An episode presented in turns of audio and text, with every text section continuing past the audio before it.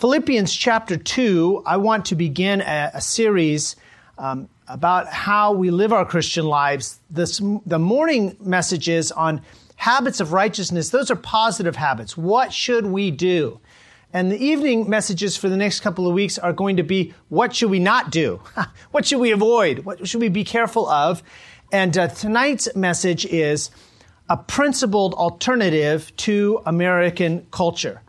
Uh, whether you recognize it or not, as Christians, we are called to live with a different purpose, different set of goals, different attitude toward life than the people around us that are not Christians. They're going to have their own set of goals and attitudes and they're, what they're guided by. We are going to be guided by the Bible, by the Holy Spirit, and we're certainly going to need the power of God's grace in order to live out uh, our goals in life. Here in um, Philippians chapter 2, follow along as I read out loud. Philippians 2:12. Wherefore, my beloved, as ye have always obeyed, not as in my presence only, but now much more in my absence, work out your own salvation with fear and trembling, for it is God which worketh in you both to will and to do of his good pleasure.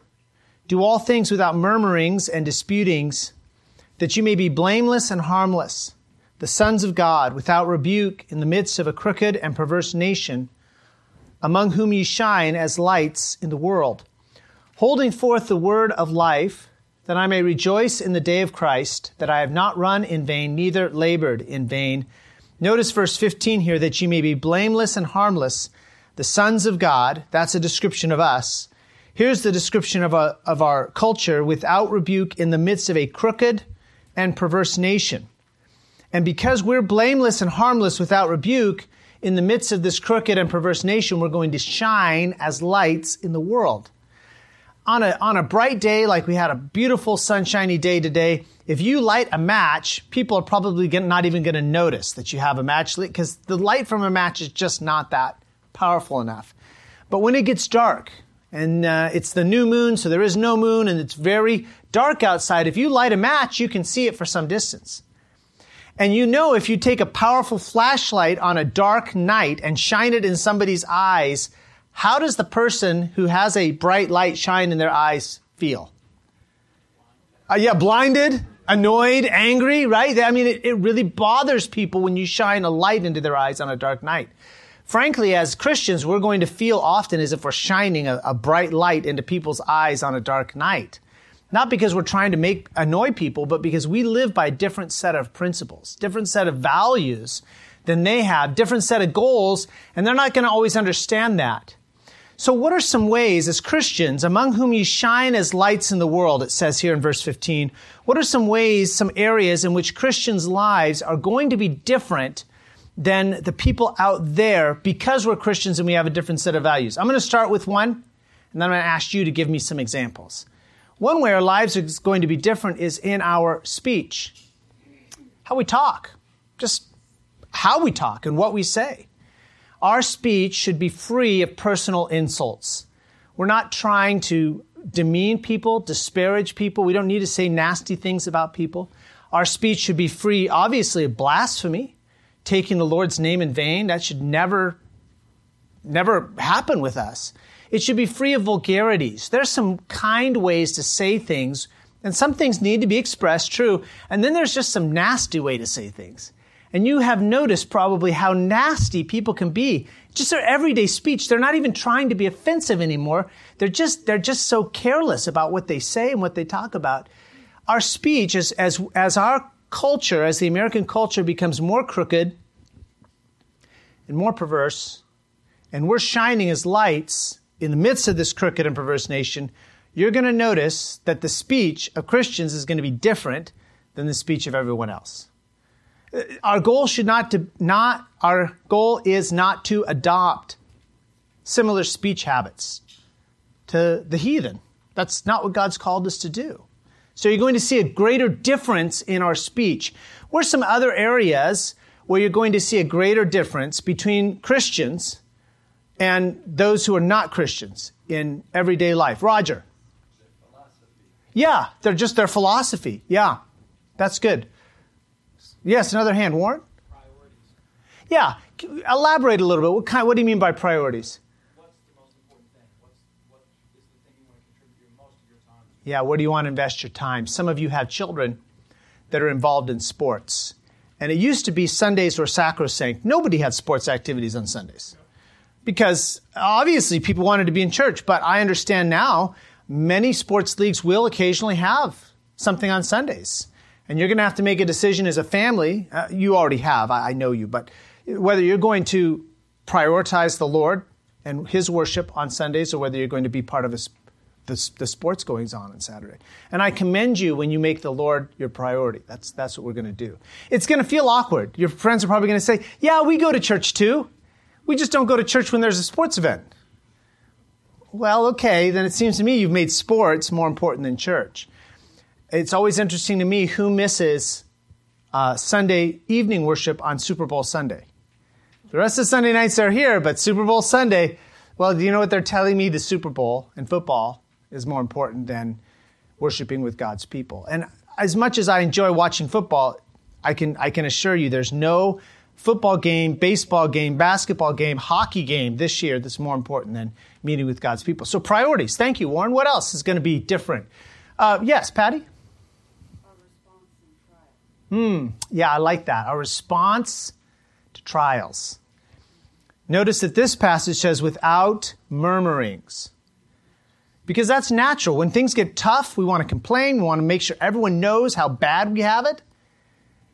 And maybe you have that person at work you almost hate to talk to them because you invariably know they're going to complain about how bad things are. Don't be that person. Because as Christians, we have a different response to the trials in life. Thank you, Patty. Roger, you had another one. Yeah, elaborate on that for me. What, what kinds of goals are we going to have that are going to be different than their goals? Whoever dies with the most toys. yes, yes. Possessions are not going to mean as much to us. Our lives are not going to be defined by how big of a house we have, or what kind of car we drive, or how many boats we have, or how many vacations we've taken, how many countries we visited. Uh, now, this morning, Scotty talked to us about an evangelist who'd visited 150 countries. And so it's not that we can't visit countries, but what are our, our reasons, our goals in life? And, and if it's just to accumulate experiences, I've visited every continent, including Antarctica, then it's different. That, that's not going to be our, our, our goals in life. How about our marriages? Are our marriages going to be different? If you haven't been paying attention, uh, our culture has redefined marriage. Currently, and I, I mean this with a sincere heart, currently it means two people loving each other. I don't think it will be long before they try to define it as three or four or five or how many ever people love each other. Because once you leave what the Bible teaches, where do you stop? So, as, as Christians, we're going to find that increasingly our idea that marriage is between one man and one woman for the rest of our lives is, is going to be increasingly bizarre. The whole idea that people should get married before they live together has become disparaged too. But it's still the right thing to do. Young people, young people, don't think that you need to live together before you're married. That's not what the Bible teaches us. God wants us to take marriage seriously. Let me give you another one. How about work? Do you know people that see work as a necessary evil to survive? And if they didn't have to work, they'd rather not? That's not the Christian attitude toward work, right? Six days shalt thou labor, the Bible says. The Bible says that God created Adam and he placed him in the garden to dress it and to keep it. That is, God gave Adam work long before sin came into the picture. And you don't work because you have to. You work because you want your work to bring glory to the Lord. I was talking with a fellow just this week, um, and he said it's so hard, not, not someone here at our church, but he said it's so hard to find people who want to work. As Christians, we should want to work. Now, not everyone is paid for their work. You mothers do far more work than I do, and you don't get paid for it. But you want to work. You want to serve your family. It's not, oh, I wish I didn't have these children. This husband of mine makes so much work for me. Yes, we do make a lot of work, husbands. I, I, admit it. But we want, to, we want to see that God can be glorified, glorified in our work and not see it as a burden. So that's going to be different. Uh, how about our friendships? For most people, think about the people you know that are not Christians, maybe work, uh, neighbors, uh, maybe a family, unfortunately. For most people, what is the reason that they make friends and have friends, do you think? Guillermo, you're smiling. You like to talk. What was the question? Oh, yeah, yeah, that, that's good one. You know what I'm going to do for you, Guillermo? I'm going to do what I would do for my high school students. I'm going to repeat the question, then I'm going to patter for a while so that you can think. And then I'm going to come back to you, okay? Why do you think most people make and develop friendships? The, the non-Christians. I, I know you have Christian friends, but folks you know that are not Christians, they have friends too. What is the purpose of their friendships? That's the question. Because I am convinced that as we follow the Bible and do what God calls us to do, we're going to approach our friendships differently than the average person. Guillermo, why do you think most non Christians make friends? Preferably a one or two sentence answer. It's, a difficult question because it depends on the person and their. Oh, stop right there. Depends on the person and their needs. Why are they making friends?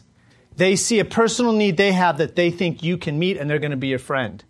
Most people do that. I, I, I'm even tempted to do that. When I walk in the flesh, I make friends based on how they can help me. But for a Christian, how do we see our friendships? Selflessly, as a way to serve others. Now, I can't be, frankly, I can't be friends with everyone in Vacaville. There are just too many people. But as God calls me to minister to certain people, I intentionally go out of my way to selflessly serve them, even if it doesn't, it'll never do anything for me. Now, so many times you notice how God turns that back and he gives back to you, maybe even through someone else when you invest selflessly in someone. But our friendships are not just a matter of what can I get. They're a chance for us to selflessly invest in other people. Now, do you know many non-Christians who see their friendships that way? No, why would they? They have no biblical basis for what they're doing, so they're just trying to get whatever they can out of their friendships. So, do you see how we're going to shine as lights in this world? We live in, a, in the midst of a crooked and perverse culture, nation. Redefined marriage, selfish friendships, speech that is just depraved, and we're going to be different than that. Now, we're not going to be here, this is very important that you understand. We are not simply trying to be more conservative. We're not trying to be more conservative. We are trying to be more principled. And the principles are going to be found right here in God's Word. And as we develop in our own spiritual walk and we become more principled, and we follow God's Word, we will be this way Monday, Tuesday, Wednesday, Thursday, Friday, and Saturday, as well as Sunday. You know people, I know people, they put their mask on for Sundays.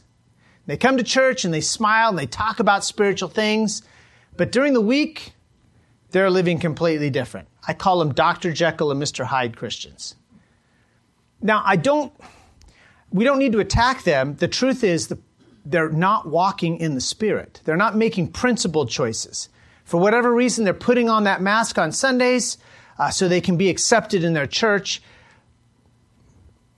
and that's it. We don't want to be like that. We don't want to be Dr. Jekyll and Mr. Hyde Christians. We want to be principled Christians who do what we do because it's right here in the Word of God. Part of that training about being a principled Christian is to realize that my choices matter.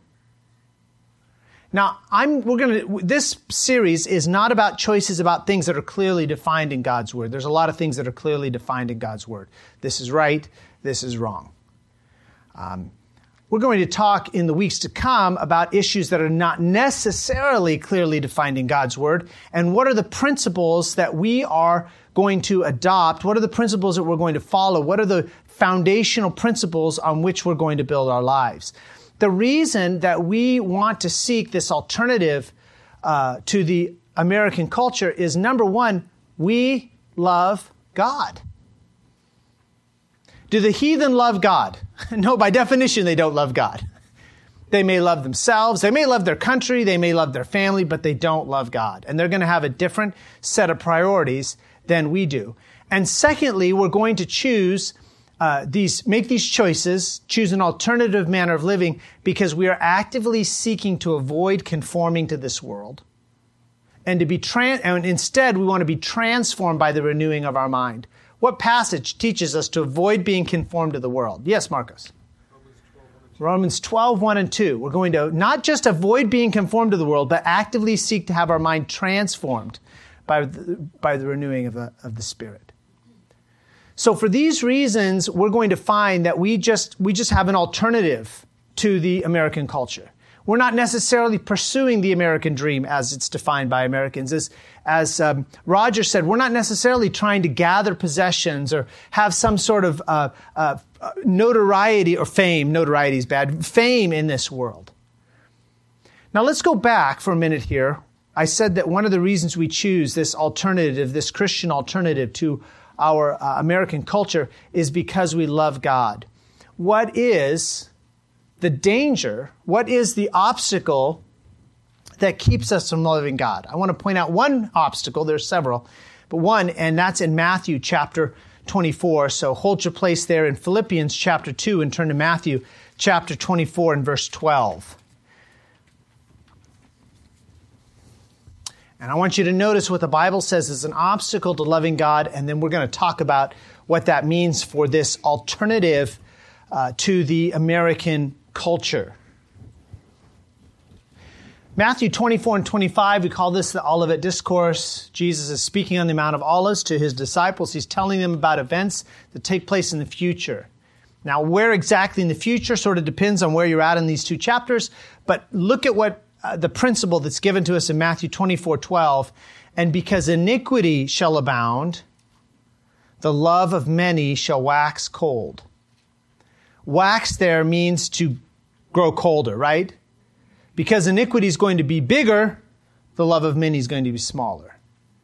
And one of the biggest uh, hindrances, the biggest dangers to your love for God is sin. Remember, the Bible says no man can serve two masters. And if you choose to indulge your flesh and you choose to, to follow uh, the way of sinners, you choose to, to give into sin, one result of that is you're going to be less in love with God. Your love for God is going to be diminished. And so some of the, some of the th- choices we make, I know some of the choices that I make have very little to do with some positive thing. I just don't want to get involved in sin. I just don't want to indulge the flesh so that my love for God is diminished. I want to protect that love for God. Now, the result is we make this choice to, to live Christianly rather than just live culturally. The result is that the world is going to be attracted to the gospel. Matthew 5:12 tells us, "Let your light so shine before men that they may see your good works and glorify your Father which is in heaven. Now, the next few verses tell us you're going to be persecuted too. but people ought to see by our actions, by our speech, by the way we develop our friendships, by our marriages, by the way we raise our children, by the way we spend our money. They should see that we're different. And some, because the Holy Spirit is working on them, are going to be attracted to the gospel because we are different. Now, let me, uh, there's going to be a whole lot of rabbit trails. I'm going to try not to go down too many rabbit trails, Guillermo. I'm going to try to stay focused here. But here's rabbit trail number one that I'm not going to go down very far. Modern evangelicalism has decided to try to infiltrate the, the culture. They've said what we need to do is we need to see where America is going and we need to take those same methods, that same music, that same entertainment, and what we need to do is we need to turn it to God's glory the, the problem is that that doesn't work. And you can see it. If you don't know much about church history in the United States, you can see it.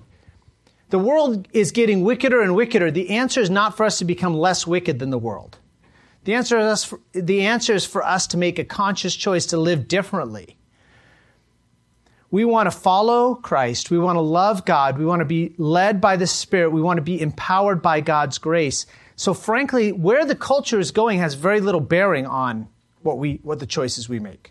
They're going to do what they're going to do. We're going to make choices based on what the Word of God says. Now here is digression number two. Here's rabbit trail number two, and we're going to go down this path a little ways because one of the issues that's quickly going to arise as we talk about some of these uh, issues, as we look at some things that we're going to avoid, is the topic of legalism. Maybe you've even been accused of being a legalist. Now, let me explain to you what the Bible teaches us about legalism. Legalism is my effort to do God's will. Let's think about it in terms of salvation. The problem with human beings is we are sinners, right? We are sinners by birth, and because we are sinners, we sin. We do things that are evil. And legalism says, you know what? I can solve this problem by doing what? Good works, good deeds, keeping God's law. I can solve this problem. Is that a workable system? No. Therefore, by the deeds of the law shall no flesh be justified in his sight. Romans 3, verse 20 tells us. That's legalism when it comes to salvation. I can do this without God's help. But there's also a legalism in sanctification. And frankly, this is what uh, Galatians is talking about. You're in Philippians chapter 2. Turn back just a few pages to Galatians chapter 5.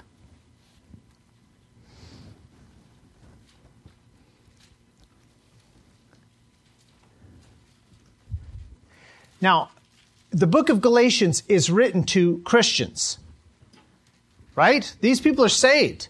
So when you see Paul, um, uh, uh, um, I was going to say attacking them, that's not quite what he does here. When you see Paul saying to them, stop doing this, he's not saying stop trying to earn your own salvation. He says to them here in Galatians chapter 5, verse 1 Stand therefore in the liberty wherewith Christ hath made us free, and be not entangled again with the yoke of bondage.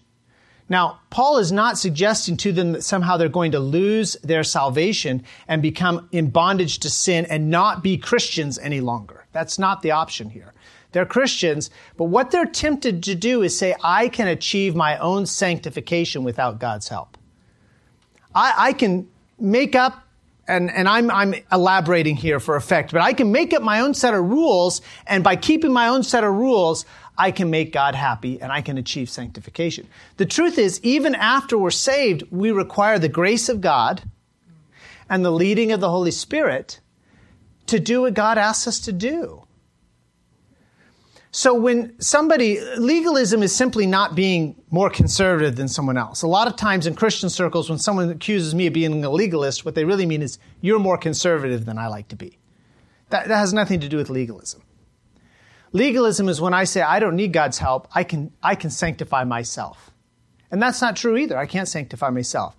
There's actually three options though. One is legalism. I can, I can do it myself. One is liberty. That's what uh, God talks about here in Galatians chapter 5. There's a third path that Christians sometimes take, and that's called license. License is when I say, you know what? It doesn't matter what I do because I'm forgiven by the blood of Jesus. Now, the truth is, I am forgiven by the blood of Jesus. But does God care about what I do between now and when I get to heaven? And the answer is yes. We only say that about things that we want to indulge in. Um, a friend of mine and, and this is one of the issues we're going to talk about. We're going to talk about alcohol.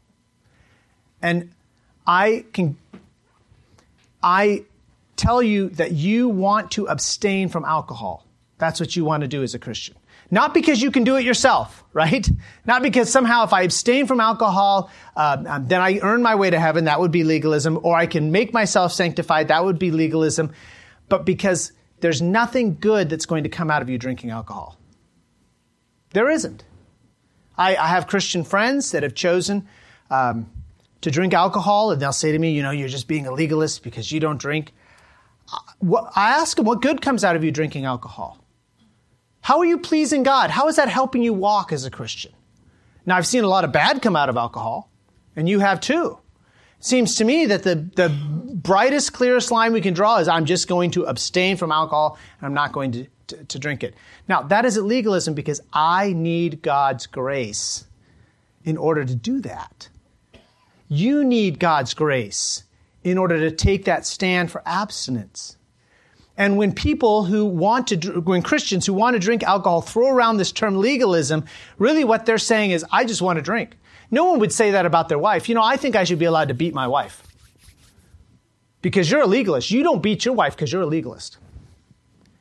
And I, I'm exaggerating for effect. I understand that. But we only throw this accusation out of legalism when we want to attack someone else who's doing what's right, and we don't want to face what the Word of God says. So I'm not going to be talking about some legalistic, here's the list of things that I, that I as a pastor want you to do. What I am going to do is give us some principles that we're going to follow for those things that the Bible doesn't speak clearly about. The Bible doesn't say anything about them or says very little about them. How do we make choices when we don't have clear direction from the Lord? Now, go back to Philippians chapter 2, and I'm going to show you the, the key word here. Or I'm going to give you the key word. It's not in the text, but the, the concept is in the text. Here in Philippians chapter um, 2, verse uh, um, uh, 12, Wherefore, my beloved, as you have always obeyed, not as in my presence only, but now much more in my absence. Work out your own salvation with fear and trembling. If we stopped right there, we didn't read any further, it would make it sound as if there's some work for us to do. But the very next verse says, For it is God which worketh in you both to will and to do of his good pleasure. If we only read that verse, it would look as if God does it all and I just sort of sit there passively and just allow it to happen. But the truth is, it takes, and here's the word I want you to remember it takes cooperation with God. God wants me to cooperate with the work that He's doing in my life. Cooperation with God. You're going to have, to, if you're going to have a principled approach to living the Christian life, you're going to have to cooperate with God. And that means you're going to have to make choices. Now, let me explain what I'm talking about and then you come back next week and we'll talk more about some of these principles. Who determines what time you get up tomorrow morning? Now, some of you are going to say, well, my six month old baby. Yeah, you're right. Okay. Let's leave you aside. Let's assume you have children that either are out of the home or they sleep through the night. Who's going to determine what time you get up tomorrow morning? Now, if your Bible reading needs to be in the morning. And we've talked about this before. If your Bible need, reading needs to be in the morning, but you can't get up in time to do it, you get up 15 minutes before you have to leave for work and you throw your clothes on and you jump in the car and you race it down the road to get to work. And so you miss your Bible reading tomorrow morning. Whose fault is that? It's not going to be my fault. Do you want me to come to your house at the appropriate time and bang on the door and say, hey, get up, do your Bible reading? You don't want me to do that. Now, sometimes, and this has happened to me before, God will wake you up in time to do your Bible reading and prayer. And that's always, that's wonderful. But you know what I would do if I were you? I would set an alarm. Seriously. You know, you know I have to leave for work at seven o'clock in the morning, and if I'm going to be ready by seven, I've got to get up at six o'clock or whatever your time schedule. And if I'm gonna, if I'm gonna be ready by seven, that means I have to get up at five o'clock or five thirty in order to get my Bible reading in. Guess who makes that choice. You do. I'm not going to make it for you. Now, maybe if you've got a really good wife, she'll help you, right?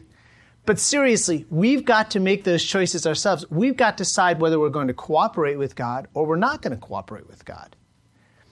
Now, I'll tell you the number one reason why I have trouble getting up in the morning because I didn't want to go to bed the night before.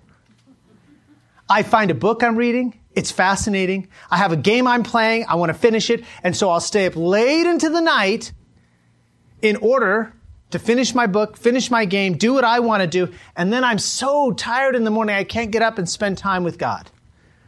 Whose fault is that? Well, it's Marcus's fault. I mean, it's never my fault. It's my wife's fault. It's my kid's fault.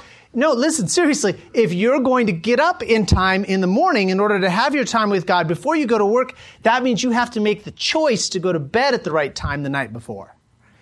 That's where you cooperate with God. God is far more concerned about you doing right than you are. God isn't going to stand in your way and prevent you from going to bed tonight so you can't get up in the next morning so you can't read.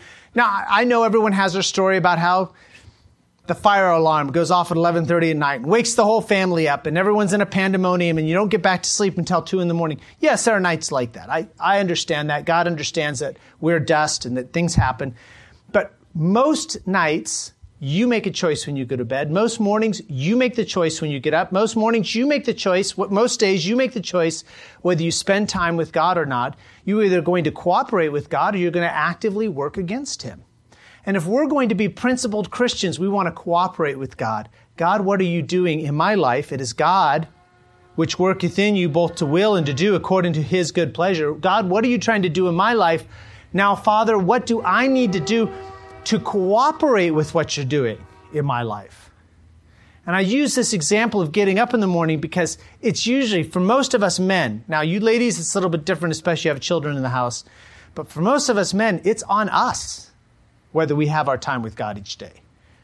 It's not, it's not anyone else's fault. It's my fault. When I don't have time with God, it's, I, I would like to blame my kids. I'd like to blame my cats. But the truth is, it's my fault. So here's my question Are you cooperating with God? Every devotional discipline that I have mentioned so far on Sunday morning, prayer. Prayer requires that you cooperate with God. You're not going to, you're not ever going to become a prayer warrior in your own strength and in your own power. You need the leading of the Holy Spirit and the empowering of God's grace in order to pray as you ought. So the question is, are you cooperating with God? Meditation. Meditation requires the leading of the Holy Spirit and the empowering of God's grace in order to meditate on Scripture and to get something out of it. By the way, I, I got to share this with you. Yesterday, I was out and about with one of you, and one of you said to me, What did you get out of your meditation on Philippians 1 6 this week? I was, I was so glad you asked me because I need to be held accountable just as much as any of us. Now, this week's verse, and I haven't even looked at it yet. Uh, there it is, Second Chronicles seven fourteen, right here in in uh, in, in your in your uh, bulletin. I encourage us to meditate on God's word, but meditation on God's word isn't a legalistic thing either. Where I say, well, what I'm going to do is I'm going to do it X number of times, or I'm going to meditate for X number of minutes, and somehow that makes me a better Christian. No, meditation on God's word is, oh, how I love Thy law. It is my meditation all the day. But his delight is in the law of the Lord, and in his law doth he meditate day and night. It's going to be because I enjoy God and I enjoy his word that I'm going to spend time thinking about it. But I have to choose to cooperate because I could spend all week busy, distracted, other things come up, and come to Friday night, Saturday night, and have not even spent any time meditating on God's word. You have to cooperate with God. Sanctification. Sanctification requires God's grace, the leading of the Holy Spirit. Your choices require God's grace and the leading of the Holy Spirit. So if we're going to have speech that is different than the people around us, we need God's grace and the leading of the Holy Spirit. If you're going to look forward to your work, if you're going to eagerly do your work to glorify God and to do it in a Christian manner that brings Him honor and glory, it's going to require the leading of the Holy Spirit and the grace of God. If you're going to have a family, if you're going to do marriage right, if you're going to be faithful to your spouse, not just in your, in your actions, but in your thoughts and in your attitudes, you're going to need the leading of the Holy Spirit and the grace of God. all of the things we mentioned, if we're going to have different goals, if we're going to have different priorities, if we're going to have different philosophy of life, all of that doesn't come out of some training that I'm going to give you. It doesn't come out of us trying harder. That's legalism. It comes out of me saying, I need God's help and I need God's grace, but I'm going to cooperate with Him and make the choices that I need to make in order to accomplish His will. So in the weeks to come, we're going to be just looking at the principles that help us get there. So, what do we do with alcohol? And what do we do with tobacco? And what do we do with our taxes? Actually, the taxes are pretty clear. So many issues that we're going to face as Christians that aren't uh, mentioned in the Bible, but that God cares deeply about. And we're going to have to make choices. We're going to have to cooperate him, with Him. What are the principles that we're going to follow? This was just the, the foundational message in this. So as I come to the end, let me bring it home. Let me give you the application. Do you realize that your choices matter to God? Are you cooperating with Him or are you actively working against Him in what He's trying to accomplish in your life? Because your choices do matter. Now, God gives us all the grace we need. His Holy Spirit is always ready to lead us, but we can grieve the Holy Spirit. We can quench Him and never get to the point He wants us to be at because, frankly, we're not paying attention. We're not making the right choices. And then, second, this type of principled living requires a love for God and a commitment to Him. Because it's our love for God that's going to motivate us to serve God, that's going to motivate, motivate us to live principled lives, even when the people around us are crooked and perverse. They're, you're not going to find encouragement, most of you are not going to find encouragement from going to work. You're not going to have coworkers that encourage you to be careful about your speech and to work hard to God's glory and to make your marriage all God wants it to be. You're not going to find that, are you? In fact, they're probably going to actively work against you. And you're going to have to decide that you love God more than you love our culture. The mistake I think many American Christians are making is they're trying to follow the culture and somehow hold on to God too. And they're becoming increasingly divergent. And so we're, we're caught in the middle. And it's like we're sitting on a fence and it's a barbed wire fence, and that's really uncomfortable. You'd be better just getting off the fence and deciding that you're just going to follow the culture, or get off the fence and decide you're going to follow the Lord because you can't do both effectively. When, when um, Jesus in, in, in Revelation 3, he crit- criticizes the Laodicean church, he said, I, I were that you were hot or cold. Because you're lukewarm, I'm going to spit you out of my mouth. And as Christians, with a culture that is increasingly perverse and increasingly distant from God, we've just got to let them go their way. I don't mean let them go their way. I don't mean by that we don't preach the gospel. We do preach the gospel. But we don't need to chase after them trying to find ways to infiltrate the culture. We need to be distinctively Christian and make choices that please the Lord and let the culture notice that somebody is shining a bright light into their eyes. Father, uh, thank you for this evening, for this morning, for the guests that you brought out to be with us this morning. And I ask that the gospel that was preached this morning would be a bright light to them, that you would take the seeds that are sown and cause them to grow. I pray for us. We live in a wicked and perverse nation, and it's just getting worse all the time. And Father, we want to cooperate with you. We want to make choices that bring honor and that bring glory to you. We want to cooperate with what you're doing in our lives to make us the friends we ought to be, to control our speech, to have marriages that are blessed, marriages that represent that relationship, symbolize that relationship between Christ and the church. We want to have a church that's joyful in the midst of trials and, and, and tribulations. We don't want to be murmurers and complainers. So we're going to need your help, Father. We don't want to be legalists about this. We're not trying to make up new rules. We want to follow what you have called us to do. We want to cooperate with what you're doing in our lives. So lead us, Father. Help us to make those daily choices about what time we go to bed and what time we get up and what we take time to read. For these uh, mothers with children just constantly bombarded with demands on their time, give them wisdom to carve out time each day to spend with you. And Lord, help each one of us to grow in our faith as we walk with you day by day. Shake us out of our apathy. Help us to see where we've gone astray and we've made excuses for our flesh and help us to choose to live, to walk in the Spirit, and to stand fast in that liberty wherewith Christ has made us free. Lord, we love you, and we pray these things in the name of your Son, Jesus Christ. Amen.